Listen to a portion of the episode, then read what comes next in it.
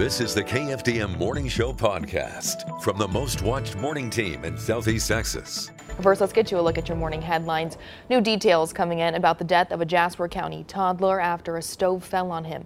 Jasper County Chief Deputy Scott Scotty Duncan tells K F D M the twenty-one-month-old opened the oven door at his home in Evadale and stood on the door. Duncan says the stove fell onto the little boy. First responders performed C P R and rushed the child to Christus Saint Elizabeth Hospital, where he later died.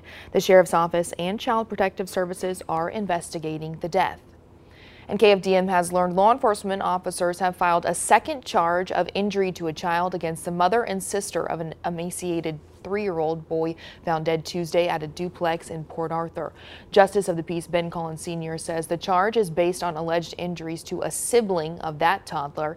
Judge Collins set bond at seven hundred fifty thousand dollars on each charge against the mother, forty-three-year-old Tina Lewis, and the three-year-old sister, twenty-one-year-old Kirsten Lewis, resulting in bonds totaling one point five million dollars each.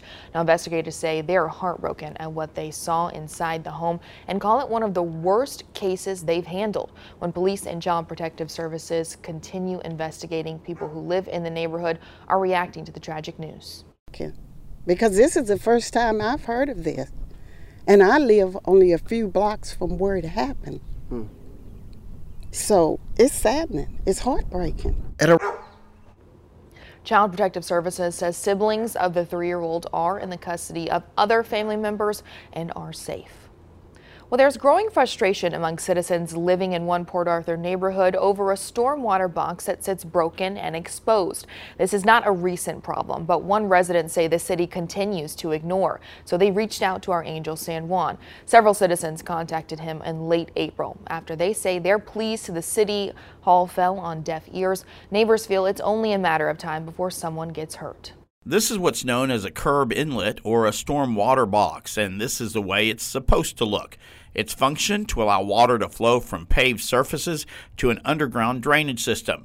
But the one at the corner of Delaware Drive and tenth street in Port Arthur looks like this. The city has money to fix it. Why don't they just fix it? Juan Luis Sestedo-Mendoza lives near here. He's upset the city has done nothing to fix this, despite numerous requests from neighbors. Somebody might damage their vehicle and the city might get sued, and you never know. But Juan worries something worse could happen. A baby could fall in and nobody could ever know. Especially since this broken and exposed stormwater box is not far from Lakeview Elementary. And with no sidewalks, there's not much wiggle room for children to safely walk by. What's in the hole poses an added threat. There's a lot of dangers because there's a, you see the uh, reed bar hanging out. You could cut your leg, cut your leg open on it, fall in it, cut your leg open on it. Uh, a bunch of things could happen, really. We caught up with Port Arthur Mayor Thurman Bartie as he campaigns for re-election, promising to continue the progress. We told him residents have been complaining about the damaged sewer box for months, and we first reported on it in April. So I, I really can't say as to why it was unattended, but as soon as I was informed of it a little while ago, and I made a couple of calls, uh, I've been informed uh, that within the next ten minutes, which was almost about thirty minutes ago, that someone would be there to see exactly, assess what, what, what was going on and to correct or rectify what was actually happening there. That was Tuesday afternoon when we spoke to the mayor. twenty-four hours later, on Wednesday, we returned to the site. Nothing had changed. The hole remained exposed, and residents still consider it a danger. Now, after Angel saw that nothing had changed with a broken stormwater box, he again contacted Mayor Bartie. The mayor says that city workers fixed whatever caused the box to crater, but Angel told him it was still left exposed. The mayor says he will personally make sure that something is done today to prevent anyone from falling in the hole. We'll, of course, keep you updated. Well, investigators are working to determine exactly what happened to a man from Orange who died. Police responded to a disturbance between a man and a woman on Tuesday in the twenty-two hundred block of Highway sixty-two South. When officers arrived, they say the man, fifty-two-year-old Mark Petrie, told them he was having trouble breathing. He then stopped breathing. Police began C P R, and he was taken to Baptist Hospital in Beaumont, where he later died. Justice of the Peace Ransom Deuce Jones has ordered an autopsy. Well, three people were killed when a fire tore through a Houston apartment complex on Wednesday. Fire officials say two men and a woman in a wheelchair died from their injuries in the early morning fire. At least one woman was able to escape along with her son. Now, the cause of the fire is still unknown at this time. Houston's fire chief says the apartment units were heavily damaged and that teams have been searching for more victims and putting out hotspots. Well, day three of early voting in the Port Arthur mayoral runoff this morning. The runoff is a battle between incumbent Mayor Thurman Bartie and Floyd Batiste. Early voting continues today through June seventh. The election is on Saturday, June eleventh. The polls are going to be open from eight until five through Saturday and seven to seven next Monday and Tuesday. You can always go to our website, K F D M dot com, for a list of all of the polling locations. And now, your daily weather forecast from the Southeast Texas Weather Authority. Good morning, Southeast Texas. I'm meteorologist Chad Sandwell. It is Thursday, June the second, twenty twenty-two. Going to be looking at a pretty active day across Southeast Texas. I think things will stay pretty quiet until the lunchtime hour. At that point, we'll start to see a weak frontal boundary start to sag into Southeast Texas. That could bring us the chance for some showers and thunderstorms. We're going to increase our coverage this afternoon to about sixty percent both in the lakes and in the triangle. No real threat for severe weather, although with some of the storms that develop, we could see some brief downpours and certainly some gusty winds.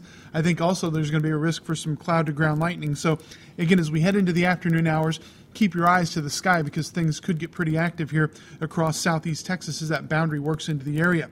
For Friday and Saturday, the boundary doesn't get too far offshore, so the proximity of the boundary, still some moisture hanging in the area. We're going to keep a few isolated showers and maybe a couple thunderstorms in the forecast, going with a thirty percent coverage for your Friday, and then also a thirty percent coverage for your Saturday. Now, let's focus on the tropics. And again, we're still watching some disorganized activity from the remnants of Agatha. They're kind of hanging out over the Yucatan Peninsula this morning. Hurricane Center gives it an eighty percent chance to develop in the next forty-eight hours as it emerges out into the Northwest Caribbean, into the southeastern Gulf of Mexico.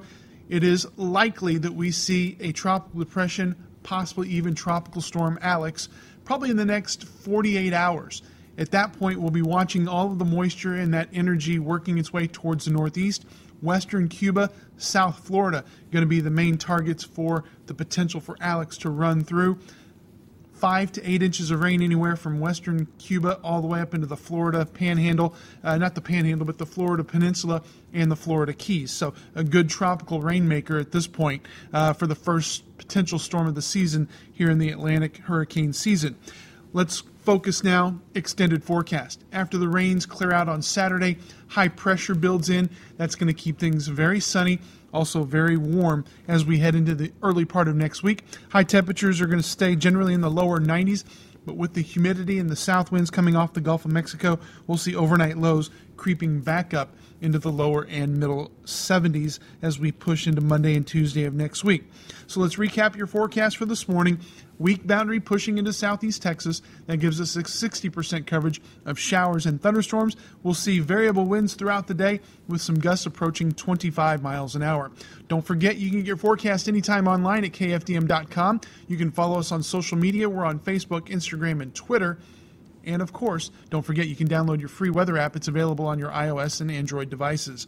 On this Thursday morning from the K F D M and Fox four Weather Center, I'm meteorologist Chad Sandwell. Have a great day. Thanks for listening. Join us again tomorrow for the K F D M Morning Show podcast.